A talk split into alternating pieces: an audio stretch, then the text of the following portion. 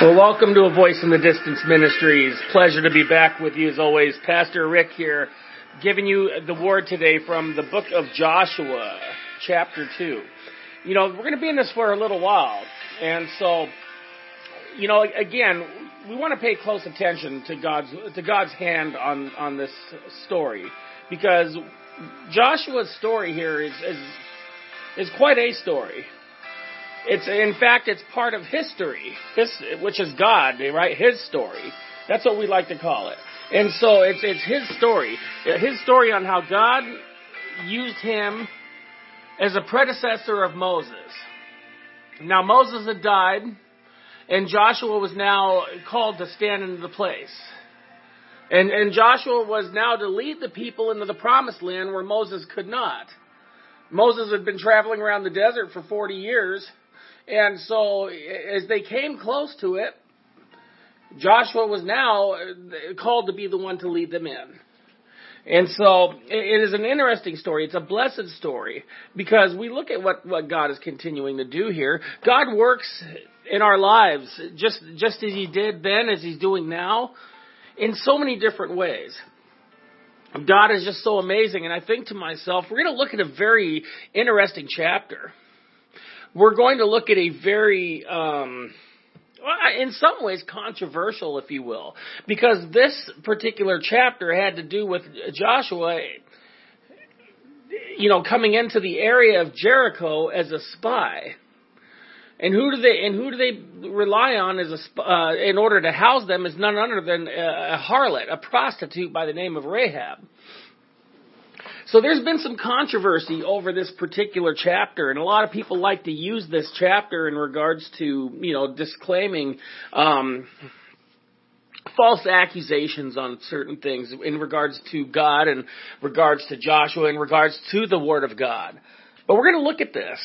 We're going to see for ourselves here just how God works, and, and we're going to see how things happen. I, I titled this "The Legacy of Rahab." Because Rahab, this, this prostitute, this harlot, had a legacy. God had chose her for a particular task. And she will be in what was called, what we call the Hall of Faith in the book of Hebrews. There is a particular chapter that, that is listed of Old Testament people in regards to their faithfulness and something that they did for God. Well, guess what? Rahab is in there, and she's in in the form of a genealogy as well. So she has a legacy that carried on within time, and we're still reading about her today. So let's get into Joshua chapter two, and so the, uh, we we see the salvation of Rahab turning into a, a legacy of Rahab through the hand of God. Now in chapter uh, chapter two, verse one, I'm going to uh, read a few verses. It says, "Now Joshua the son of Nun sent out two men from Acacia Grove to spy secretly, saying, Go view the land, especially Jericho.' So they went and came to the house of a harlot named Rahab and lodged there. Now." We want to look at this again because this is where the people come into in, into the debate, if you will, that there was a problem here. Why would God send them to the house of a prostitute? Right? Well, God, there's a saying that I heard once that really stands true that, that God loves you just the way you are, but loves you too much to leave you that way. and so God was using this as a, as a purpose because God knows all things. See, we're going to see the, the, the layout of the land here in a little bit because at the time Joshua and Caleb here were spies you know, right, if you will. They were to come in and, and, and take a look at what was going on. They were to come in and take a look secretly. Right? Eh, eh, that, that's how spies work. You know, he'd probably be attacking a heavily fortified city because Jericho was surrounded by wall, by a huge wall. And we have archaeological evidence of a wall in that area where it once was, where it fell. And so why would the spies stop at the house of Rahab, right? That's the question. Well, let's look at some let's look at some um, facts here possibly because it was a good place to gather information i'm sure right she knew the law the lay of the uh, of the of the land over there the town we will see that her house was in an ideal location it, was right next to the wall. So you know, if you think about it, there was an, an option for escape, an option for entry. You know, God directed the spies there because he, he knew her heart. He knew deep down that her heart would be open to him, which we're going to see. And so God often uses people with, with that simple faith to accomplish uh, simple things sometimes and great things. And so we see God working in such a mysterious way here that we could look at ourselves and say, well, gosh, if God could use her, what can I do? What can I do for God if He used a prostitute? And and you know what's neat is Rahab didn't allow her past to keep her from from the new role that God had in her life. You know, faith in the Lord's provision should never lead to presuming on God's decrees, right? I mean, faith looks for the principles, right, in, of the scriptures. You know, it, it gathers the information. If the Lord wants to intervene in some miraculous way, as he did with Jericho, that, that's great because he's going to do it. Right? But, but, but why the secrecy? That's the thing. Why the secrecy? Well, why, what would you do? Right? He, he remembered the evil report from, of the spies from the preceding generation. When, when Joshua and Caleb went to look at the, look at the land, there was ten other spies. And so there, there was a problem there. There, were, there was a fear. It was, it was inhabited by giants and all sorts of stuff. But God had them come in because He's going to say, I'm, I'm having you take over the place. There is such evil and debauchery going on here. And so in verse 2 through 7 it says, Now, and there was a king there. And it was told the king of Jericho, saying, Behold, men have come here tonight from the children of Israel to search out the country. So the king of Jericho sent to Rahab, saying, Bring out the men who have come to you, who have entered your house, for they have come to search all the country. And then the woman took the two men and hid them. So she said, Yes, the men came to me, but I did not know where they were from. And it happened as the gate was being shut when it was dark, that the men went out. Where the men uh, went, I do not know. Pursue them quickly, for you may overtake them. But she had brought them up to the roof and hidden them uh, with the stalks of the flax, which she had laid in order, uh, laid in order on the roof. Then the men pursued them by the road to the Jordan to the fords, and as soon as those pursued them had gone out, they shut the gate.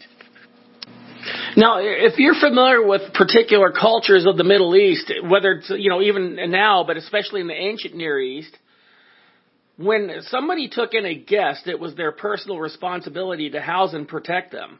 You know, sometimes the, a guest would be uh, better uh, better protected than a family member. It was, it's quite interesting. So that was that was the the cultural aspect.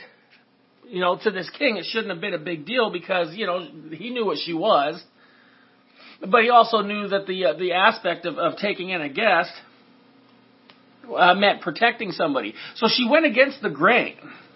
She could have she could have told the king, "Sorry, I'm I'm not going to do that." I would have risked her life. She did risk her she did risk her life though. She absolutely did risk her life because Rahab, you know, uh, justified in in lying to save the spies. And so God God forgave God forgave her her lie, I'm sure, because of her faith. Now, this is never this is absolutely never a license to lie. But you know what's interesting is is that she used a she used a, uh, a particular way here of, of uh, how even law enforcement can do things. You know, law enforcement when they when they interrogate, you know, it's not illegal for them to trick you. It's a, it's a very well known tactic that they use in order to get you to confess something. It's not illegal for them to trick you, but it is illegal for them to force you to to basically admit something. And so this is kind of an interesting thing here of how I'm, I'm looking at this from a uh, from an interrogation standpoint. You know, Rahab was simply deceiving the enemy. And, and again, this was normal practice during wartime. And, and so Rahab broke a lesser principle, telling the truth. She absolutely did, but you know she she upheld a higher principle, and and that was in in watching over one of God's people. Now there may have been other ways to do this, right? To to save a life, um, but you know under the pressure of the moment, Rahab had to had, she had to make a choice, right? What would what would any of us have done? Is a good question. You know, it's really easy for us to judge somebody uh, from that from back then. You know, when we weren't there, especially. I would have never done that. Well, it'd be interesting if we were put in the place.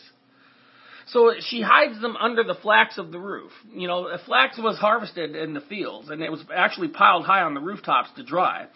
And so what they would also do, they'd also make it into a form of a yarn and make it into linen cloth. You know, so it actually grows. If I'm not mistaken, flax could grow to a height of three to four feet. And so they it would be stacked on the roof and, and as a form of uh, ancient day roofing. And it was a perfect place to hide the spies. The roofs were normally on the top, and that's where people's yards were. So, the, so she hid them well. She hid them in a good place. She she was uh, smart in how she did it. And, and so, what we want to do is look at how God uh, how God is working here. How God is working here. He, you know, he, he simply ask us to put our trust in Him, right? To, to do the best with what we know. Rahab was a pagan woman from a pagan land in a debaucherous profession. And the fact that she had had a, uh, I guess, a Holy Spirit moment, if you will, for her to to want to go ahead and and to risk her life, her home, and everything, her livelihood, to help out these these enemy spies was really something of, of a, hero, a, hero, a heroic nature, a very hero, um, hero-like nature, if you will. And I look at this and, and think to myself that that God does use everyone. And and I don't want to be in that mindset. You know, I, I was when I was younger that I could never be used. I don't have the abilities, the talents. You know, God uses anybody and everybody for His glory. But look at what it says here in verse 8 to 14. Now, before they lay down, she came up to them on the roof and said to the men, I know that the Lord has given you the land, that the terror of you has fallen on us, and that all the inhabitants of the land are, faint hearted because of you. For we have heard how the Lord dried up the water of the Red Sea for you when you came out of Egypt, and what you did to the two kings of the Amorites who were on the other side of the Jordan, uh, Sihon and Og, whom you utterly destroyed. And as soon as we heard these things, our hearts melted. Neither did there remain any uh, uh, more courage in anyone because of you. For the Lord your God, He is uh, God in heaven above and on the earth beneath. Now therefore I beg you, swear to me by the Lord, since I have shown you kindness, that you also show kindness to my father's house, and give me a true token, and spare my father, my mother, and my brothers, my sisters, and all that they have, and deliver us our lives from death. So the men answered her, Our lives for yours. If none of you tell this business of ours, and it shall be. When the Lord has given us the land, that will be uh, that we will deal kindly and truly with you. You know, it's funny how word gets around because uh, the Israelites had already gone through a particular tribe, a couple of tribes, uh, the Amorites, and um, you know how, how he dealt with the the Amorites. Uh, Sihon and, and Og, Og was one of their kings. King Og was a giant. Um, it, it was in this. I forget what chapter it was in the Bible. I want to say maybe even in Deuteronomy, if I'm not mistaken. It spoke about King Og, and and Og was actually larger than Goliath. King Og was uh, believed to be somewhere um, about 12 feet tall. The Amorites were, were giants. They were the mountain dwellers of the area. And so they, they, these Amorites were very extremely large people. They would have been kind of considered like the Vikings of their day, very intimidating, very large. And so the, the, the word had gotten out what had happened over here. And so she, there was there was a sense of fear, but there was a sense of faith. Fear in God, which leads to faith. And in, in Joshua's day, it was common to build houses on the on the city walls where she was located, right? So that's where they're at. So the people of Jericho were afraid because they had heard the news of God's extraordinary power. The armies across the Jordan River came and destroyed the Amorites. And, today we worship the same powerful, miracle working God. And, and so they came to the right place. They came to the right house. Located in the perfect location. Located to the perfect person who basically, who God had spoken to and, and put recognition into her mind and into her heart. You know, Rahab's desire was to see her family saved. And, and the length that she goes in order to save their lives was, was something of, uh, not to be unnoticed. You know, there were some wonderful women in the Bible that, that would, were willing to sacrifice themselves for their family and for the nation. You know, so she wanted to, it looked to me like, like Rahab wanted to leave her life. And, and she wanted to leave the culture of the, of the area there of Jericho. She wanted to follow God. You know, we could be in a dangerous place when we ignore. Now, before we discredit her for being a prostitute, if we may ask ourselves, and not just a prostitute, but what people would call a, a lying prostitute. People, uh, if, if we could look into the mirror and ask ourselves the question, have you ever lied before? Well, if, if you say no, then you probably just proved that you're a liar. You ever stolen anything before? No, not everybody has, but I think a, a, very, a very large amount of people might have. So have you ever lied? Have you ever stolen? Have you ever had sex outside of marriage? You know, have you ever, uh, the list can go on. Well, when you ask the majority of people, they would say, yes, I've done all of those things. So that makes you a lying, thieving, a, a fornicator. No better really than, than, than Rahab. and, and so I've I've heard the stories before. I've heard the the um, the debates and the, and the people's uh, outlook from from crediting this story because of who was involved. And so I had to ask that question because we need to put aside the aspect of who God used and who He changed. And and so we don't know her past and why she was doing what she was doing. But God had a plan. God had a God had a plan for somebody to be used in a great way. In verse 15 to 21, she says, Then she let them down by a rope through the window, for her house was on the city wall. She dwelt on the wall, and she said to them, Get to the mountain, lest the, uh, lest, uh, the pursuers meet you. Hide there three days until the pursuers have returned. Afterward you may go your way. So the men said to her, We will be blameless of, the, uh, of this oath of yours, which you have made us swear, unless we come into the land.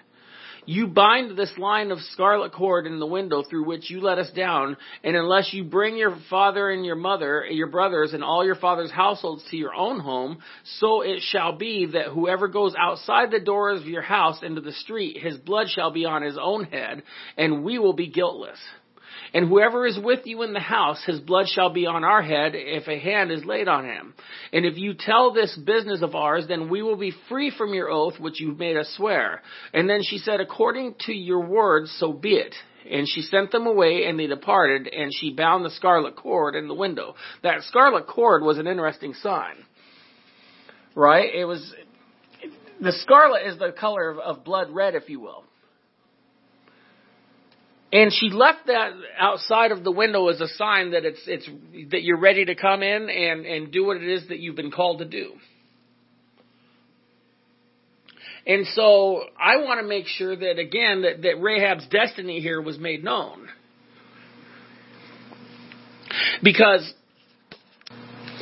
when we look at how God uh, acted towards the Israelites when they were making their exodus out of Egypt, everybody that was of God that was in this Exodus was to slaughter a lamb and, and to and to mark the upper uh, door casing on the outside in, in, of their house in blood. So that way, when the angel of death appeared, they would, their household would not be harmed.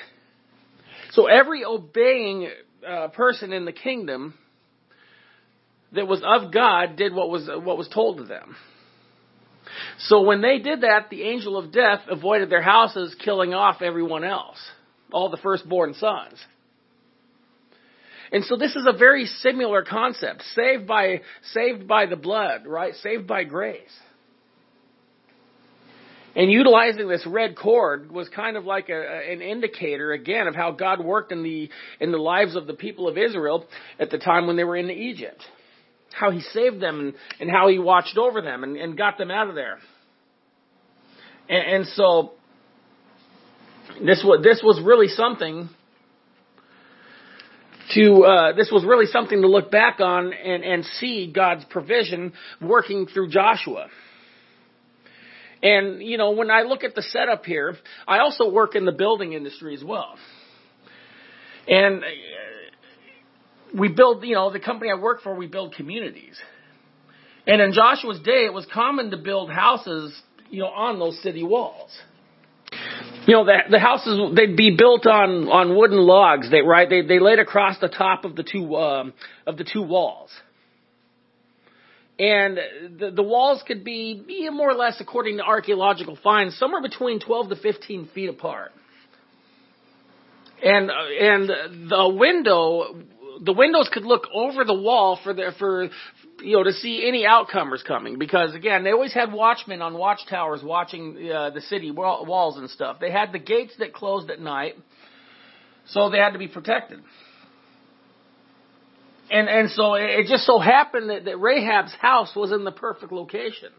It was right there overlooking the window for Joshua and, and, and all of them to come in and and see the red cord. So I I love it.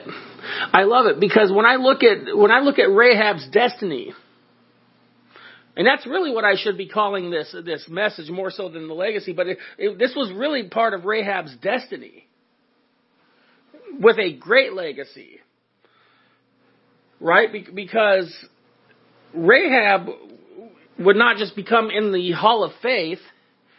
We would see that she was basically repented of her sins and became uh, became a part of the house of David.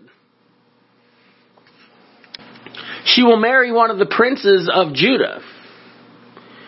And that's what put her in the lineage of King David. And if she was in the lineage of King David, that means that she was in the lineage of our Lord and Savior, Christ Jesus. So when we look at the big picture, she was made new. It's interesting because Joshua is the name, same name as uh, anglicized as Jesus, Yeshua. So Joshua, in a sense, came as a, as a form, uh, as a deliverer, a savior slash deliverer to Rahab. But then he was also kind of like a judge to the, to the area of Jericho. And that's what Jesus is. Right? He's a savior, but he, but he could be a judge too for those who reject. And we look at verse 22 to 24. They departed and went to the mountain. And they stayed there three days until the pursuers returned. The pursuers sought them all uh, along the way, but did not find them. So the two men returned, descended from the mountain, and crossed over.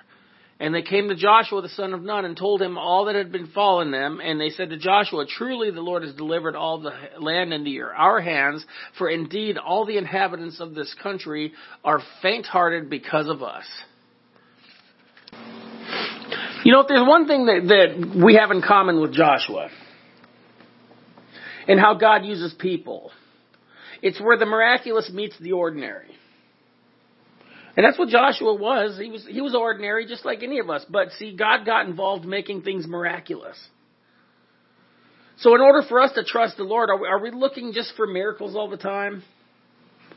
Are we just looking for things that are sensational or whatever the case may be? Do we ask for out of ordinary experiences? You know, question is, is are we willing to step out of the uh, the normal uh, everyday uh, forms of life and, and trust God to use us to lead us? Because we are ordinary people who has been touched by the hand of God. And and so I am absolutely amazed by the story. When I look at when I look at how God used uh, uh, this lady, this this harlot, whose name was mentioned somewhere, if I'm, my mem- my numbers are correct, seven to eight times in the Bible. And if your name's mentioned in the Bible, that means you were you were something pretty special on the good end, of course. And there's plenty in there that was uh, that was not so special. We don't want we don't want to partake in their in their name in what they did to get their name in the Bible. But what's interesting here was Jericho was, it was considered one of the most fortified cities of the area. Surrounded by giant walls and gates and, and, and you know, uh, ancient day security and watchmen. And yet the, uh, the strategy, the, the military style strategy of Joshua and his guys was really something to be impressed with. Because this was not an easy, this was not an easy task. This was not something that, that could be uh, easily pulled off, if you will. So that's why we see the hand of God and why He used who He used. Here, there, there was a there was a a line to be had, a line, a lineage line. And so when I look at when I look at Rahab, and I look at where she's uh, where she's been and where she's gone, the question was, is why, well, why was Rahab saved? Simple, because she had believed in God. And she made, and she made a, uh, an oath, if you will. She wanted to be a part of Him. She wanted out of the life. Right? The, see, the, let's get something straight. Rahab's action was not the, the, the Bible doesn't approve of Rahab's action. The Bible approves of her faith. And that's what we want to clarify here. See, that's the beauty of the Bible is because it records all of the things that are embarrassing. And It records all of the things that, that people did and how they did it that could be very embarrassing. And, and but yet you see how the how the hand of God worked in this situation. I think it's an amazing thing. I've had a saying for a long time that that the Lord has a special place in His heart for babies and fools, and which is why I'm still here, and probably a lot of other uh, people out here. Now the question is, is where where do you want to be? Where are you going? Where are you going? Are you in the place of Rahab? Do you feel like maybe you're in, in these fortified walls that you can't get out? There is no way out, they say. There is a way out. That way out was by the pierced hands of Christ Jesus, stretching his hand out. Just like Rahab, she had a hand stretched out to her saying that, that, that you have a way out of this place. You and your family, through her faith, she also saved her family, just kind of like Noah did. You could do the same. You could be like the ember of a small fire that starts a big something big. it's all it takes is a couple little embers to start a major fire. And that could be done in both good and bad ways. How do you want to be? Do you want to be a fire that warms and creates light, or do you want to be a fire that destroys and, and burns?